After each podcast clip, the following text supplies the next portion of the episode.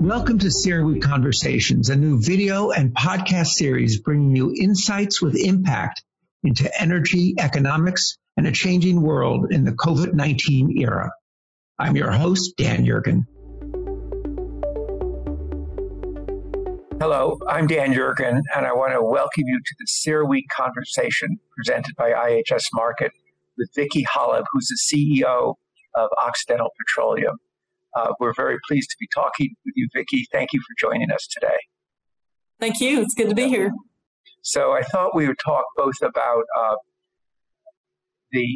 basically talk about oil, and then we'll talk about carbon and the major new steps that Oxy is taking to manage carbon in an integrated way. But we'll certainly start with oil and start by asking you just to stand back and say, how has the pandemic affected the oil and gas industry? I think the price war combined with the pandemic brought our industry to its knees, but we're a resilient industry. And when we get knocked down, we get back up with more determination to be successful. And these sorts of things always seem to drive innovation and ingenuity in our industry. So while we get knocked down, we don't get knocked out. And I really think that that in addition to finding new ways to create value and to lower our cost, I think that this will also drive a different kind of scenario into our planning process. And I think all of us might have a pandemic scenario from here on out. Right. I think what that might do then is have people doing a lot more lower risk kinds of M&A and acquisitions, more like the smaller ones that we're seeing happening today, and even some more mergers of equals. Is it too soon to know how it will change your operations, whether people in the office or in the field and digitalization? I think that it's starting to have an impact. I think we're working very diligently to figure out what's the best way to manage our workforce now. I think that we don't need the entire workforce in the office all the time. And we are working toward trying to figure out how that is going to look long term and what does it do to our efficiencies and our culture? Culture is the thing that I worry the most about. I think that it's really important for the teams to have some time together and to have that brainstorming opportunity where you just walk down the hall, you have a conversation, and then suddenly you're coming up with new projects and ideas, and we don't want to lose that. Yeah, I think that makes a lot of sense. That the culture, you can sustain it for a time. But people do need to cohesion and a sense of an organization. People do need to be together some of the time. So if we focus in now on the shale industry, this remarkable story, this industry, it was what was driving the U.S. altogether to be at 13 million barrels a day in February, just before the pandemic really swept around the world. How's the shale industry changed over as a result of this and the changes you see in the business? Well, I think that what's going to change about the industry is there has to be a lot more consolidation. You have to create the scale necessary to optimize full cycle development. Economies of scale are very, very important in shale development. Otherwise, the good returns that you get on the drilling and completion of the wells gets eroded by infrastructure. And the infrastructure includes oil, water, and gas gathering and separation. And water is a big part of that, and some people forget that water infrastructure is costly. So the smaller the scale, the more likely that an operator is going to have to do something with respect to consolidation. And we're looking at a new model for shale development, and it's not that new to us, but it would be new to the industry. And that is to take advantage of the infrastructure that we have over time. And where we have always tried to have our developments in areas where we have multiple benches, because when we install the infrastructure, we like to spread that cost out over multiple benches. And we always design for maximum net present value, and then the rate is an outcome of that. So production rate, production growth always comes after we've done our best to maximize the net present value. And now we're going to be able to further optimize that with the application of CO2 and enhanced oil recovery to the shale process in the future. And this, our low carbon ventures strategy is going to help us do that. And so for us, it's now this opportunity to mitigate what people have so much concern about with the shale. Number one is the value and the low recoveries. And secondly is the fact that the decline is very hard to overcome and to grow over time. And so I think that this model for us is going to maximize the value and increase actually the value over what we had before. It's ironic, isn't it? Because, of course, there was a lot of small companies that drove a lot of the opening up of it. And then it's like a generational change. It needs to move to that larger scale that you described. It is, but the good thing about the small players is their ingenuity and their flexibility and their nimbleness. And some of the larger players won't have that. So some of the larger players are going to have more difficulty than I think they realize adjusting to the fact that every well is different. So you can't send an engineer out to do a well or have an engineer doing a well from Houston and following a prescriptive process. You have to give your teams the flexibility to change designs on the fly, even in the middle of a frac job. And that's not how some of the larger companies work. And if they don't adapt to that, they're not going to get the most value out of their development of the shale. So that's one of the things that you're going to seek to retain, even with the larger scale. What do you know? We heard so much in the campaign about banning fracking and so forth.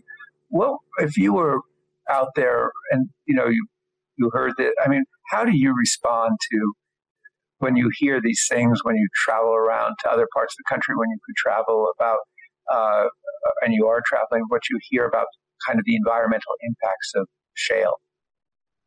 Well, I think that people they can't separate water disposal with fracking. And they don't realize that while frac jobs do change the stress regime around the wellbore, it's a very localized impact and it goes away very quickly. It's not like the saltwater disposal wells where you could over time increase the stresses near wellbore, and that could be large enough to potentially cause a localized seismic event. So I think there's a lot of confusion about what some people believe is happening. And some people even blame drilling for it. And then some people blame fracking for it. And then others feel like they've proven that saltwater disposal wells do it. And I could see that logic a little better than the other two. But the reality is I'm hearing about a lot of seismic events in areas where there is no hydrocarbon development at all. So we're not really sure about what's causing all that. But I think that we have to be very careful as an industry to pay attention to the data and follow the data. We're helping the University of Texas to get additional data so that we can really figure this out. Obviously, shale has gone before these crises. Shale had really gone through an unprecedented scale of growth. How do you see growth proceeding now once vaccines are out there and economic recovery has begun? I think it's going to be hard for the shale development in the U.S. to get U.S. production back to 13 million barrels a day, I think.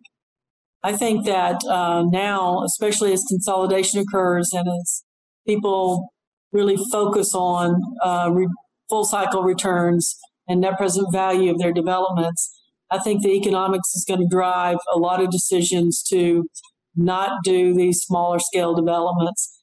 And so I think it's going to take a while for the industry to rationalize out the smaller footprint companies and to help the ones that want to consolidate to get that scale so that development going forward does really generate a true return and profitability.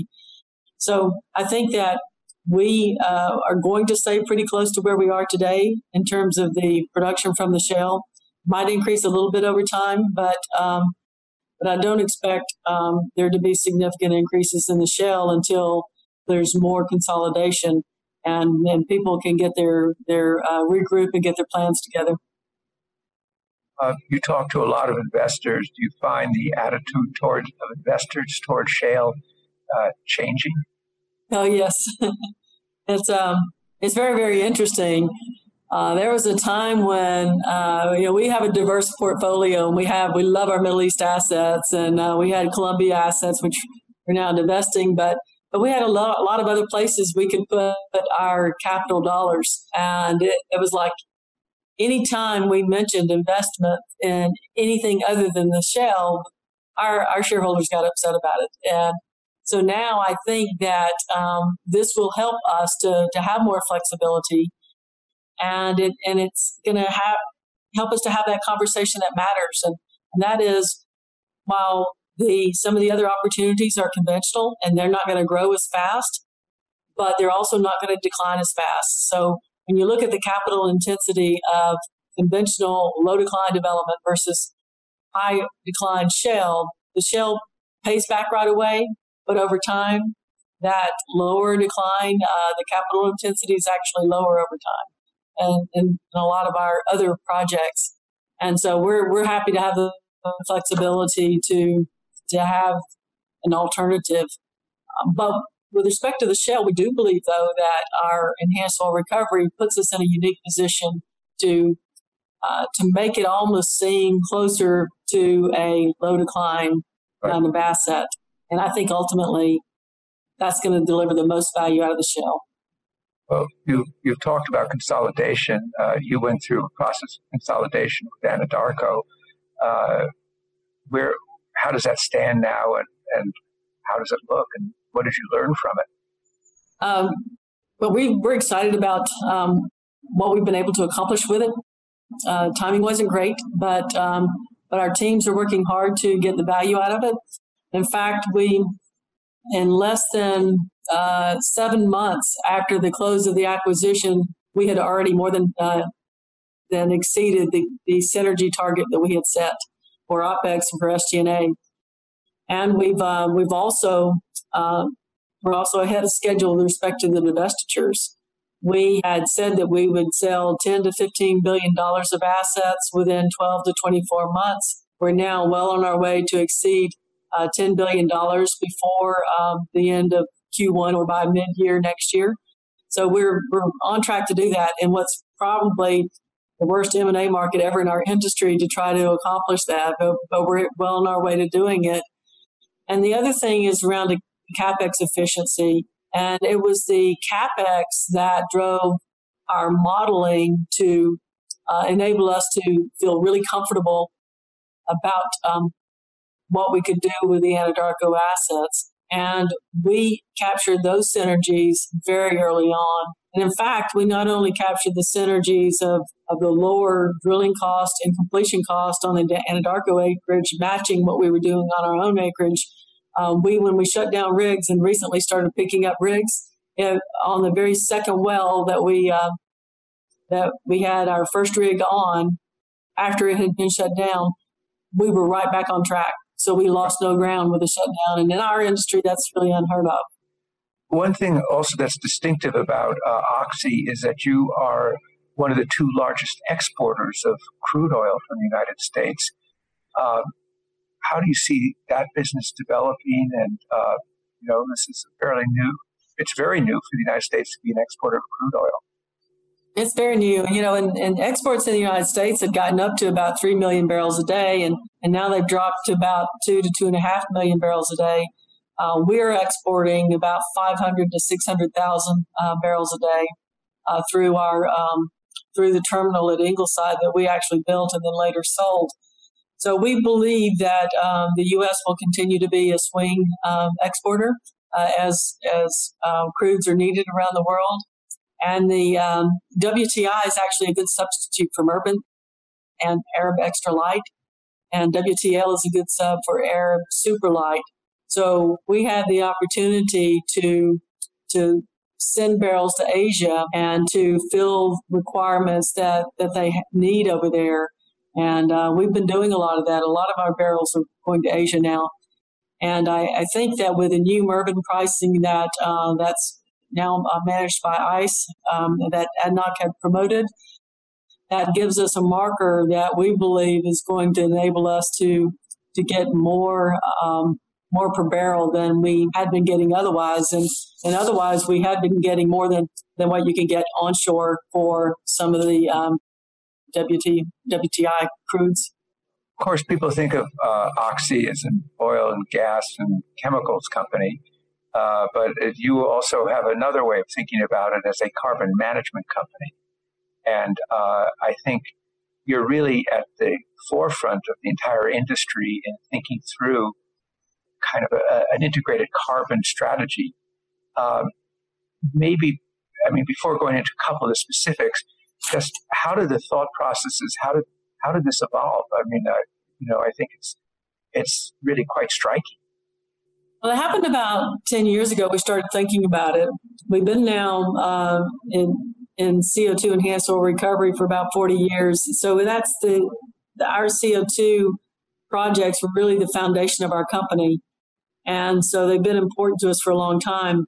We were trying to figure out a way to ensure the sustainability of our enhanced oil recovery using CO2. And not only the sustainability, but how do we lower the costs?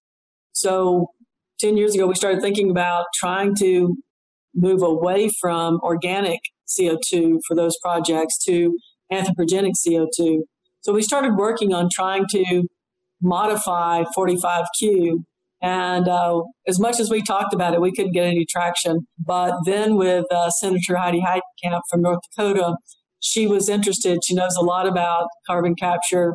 And she started introducing some legislation. And we became a part of a coalition that had a number of environmental groups in it, and policymakers and power companies. And we were initially the only oil company that was a part of it. And we teamed together and collaborated to help Senator Heitkamp get 45Q passed. So it's called Future Act now. Let me just ask you. You better explain what 45Q is to the people who don't. Yeah, 45Q is it's called the Future Act, and what it does is provides tax credits for CO2 sequestration or CO2 use and enhanced oil recovery. So there's a different price for each of those, but you get the tax credit for either, but only if you get an MRV plan in place and with EPA. And so the IRS won't let you take the tax credit without that MRV plan. And so we were first company. Vicki, what's an MRV plan? So an MRV plan is a monitoring, reporting, and verification plan. Okay. And what EPA makes you do with that plan is ensure that the CO2 is actually captured and that you're monitoring that CO2 to ensure that it stays captured underground. Right. And so this tax credit, the 45Q, is really similar to the tax credits, the concept of what's been provided to renewable energy, to wind and solar, so just using the same approach. Yes. So, but, you've gone a lot farther now. You talk about being a carbon management company, and I think carbon neutral oil. And you've taken a lot of steps in that in a very comprehensive plan. Can you identify the key elements? Because I think this will be very new to a lot of people. Yes, as we got to the point where we realized that based on modeling, there was no way to cap global warming at 2 degrees without a significant amount of carbon capture. So that was an IEA model. And so we then realized that there was the opportunity for us to go further with our anthropogenic plan and to actually make it into a business. And we saw that there are other industries that need a way to lower their carbon footprint, and without some way to purchase CO2 credits or to partner in a sequestration and or a CO2 use project, they can't otherwise do it. And so there's only so far you can go with efficiency. So as we started going down that path, we saw a lot of opportunity to not only become carbon neutral ourselves, but to help others do the same thing. And where we got the idea of what our team initially called green oil was to was that the fact that it takes more CO2 injected into the reservoir than the barrel of oil that's produced from that CO2 emits when burned.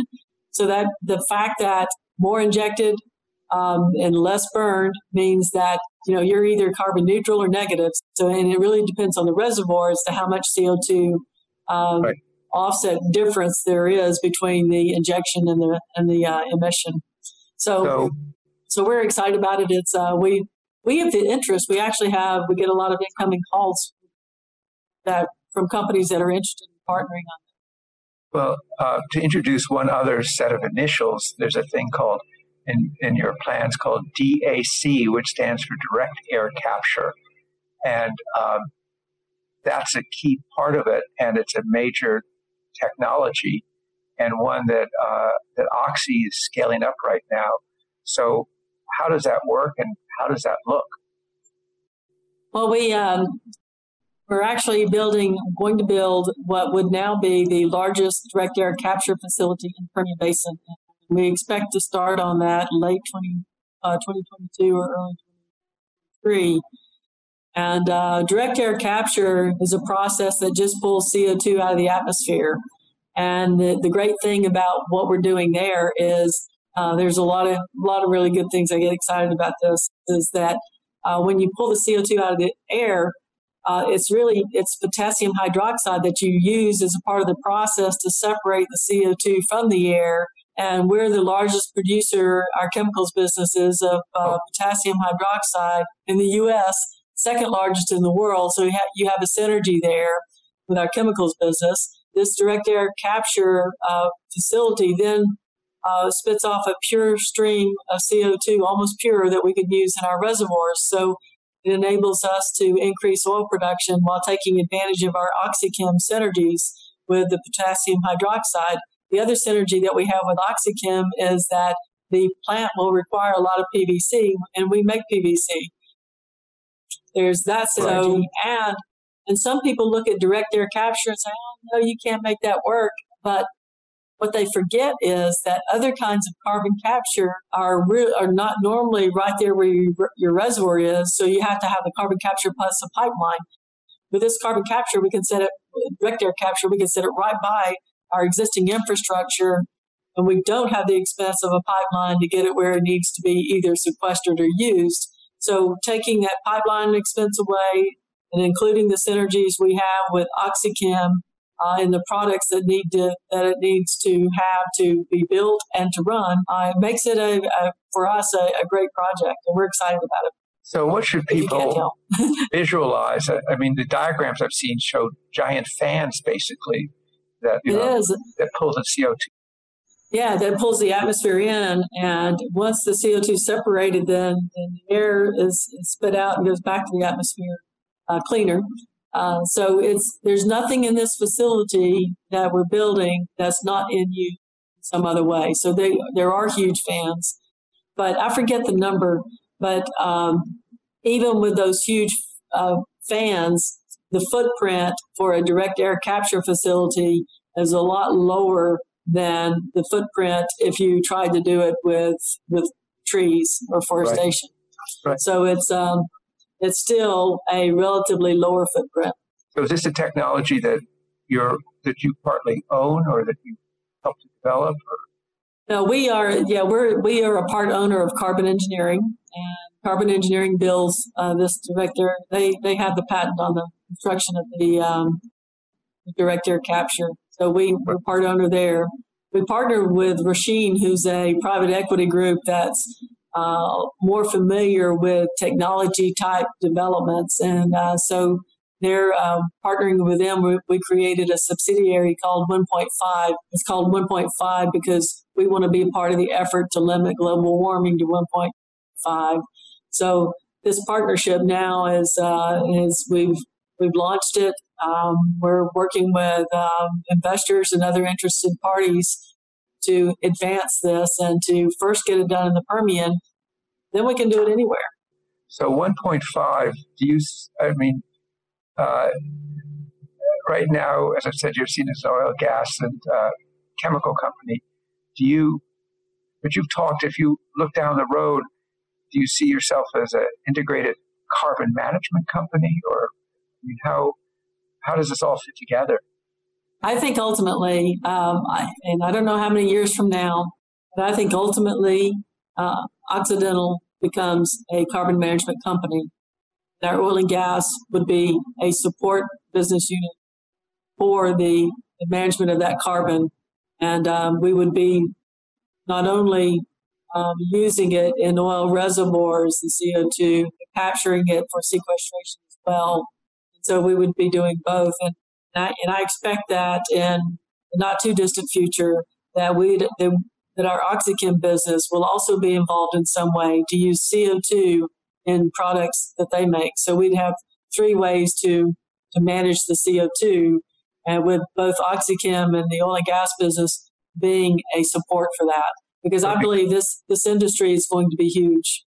Right. So it's really carbon capture, use and storage, and the use of it is part of it as well. Well, that's a very powerful vision and represents a lot of thought and strategic effort has gone into it. And that will unfold over the years. Let me, as a last question, just ask you nearer term, very near term, we'll shortly have a new administration with a different posture on energy and climate and so forth, and just your thinking and messages about what the nature of the dialogue and interaction should be. With President-elect Biden, I do believe we have the opportunity to collaborate with him. They want to have a climate story, and I believe that our climate story and what we want to do could match very well with what they're trying to accomplish. So I believe that at least on one point we're gonna be aligned, and we can collaborate, and we can hopefully make things happen. On other issues, we want to be there with EPA and the BLM, as they will almost certainly introduce more regulation on the industry. And we don't have a problem with that, because a lot of what's been recommended in the past that ultimately didn't get installed or started, kicked off in terms of practicality, a lot of that we're doing anyway. So we think that there's some middle ground that we can achieve here if we are proactive in dealing with both of all the regulatory agencies and doing it early on, making sure that they have to put some regulation in. So we need to just make it something that that's effective but reasonable. You wanted your thoughts about methane in particular, because that certainly seems to be one of the hottest issues right now. Right, it's methane. It's the methane rules that really didn't get enacted previously, and we were heading down a path. We felt like with EPA that we could come up with something that was reasonable, but something that was still did what it needed to do. So we think we can continue to work with them. Right. Well, Vicki Hollub, thank you very much for joining us for this CERAWeek conversation. We've talked about oil and the resurgence in shale and how that will take place. Talked about the changes, of course, that Oxy itself has gone through, and then the questions of carbon management with a very comprehensive approach that's sort of covers the entire range of it, and then what's ahead in the next few months. So thank you very much, Vicki Hollub, for joining us for this CERAWeek conversation. Thank you, Dan. Appreciate it. Thanks again for tuning in to another CERAWeek conversation, presented by IHS Markit. For the complete video series and previous episodes, visit us online at CERAWeek.com.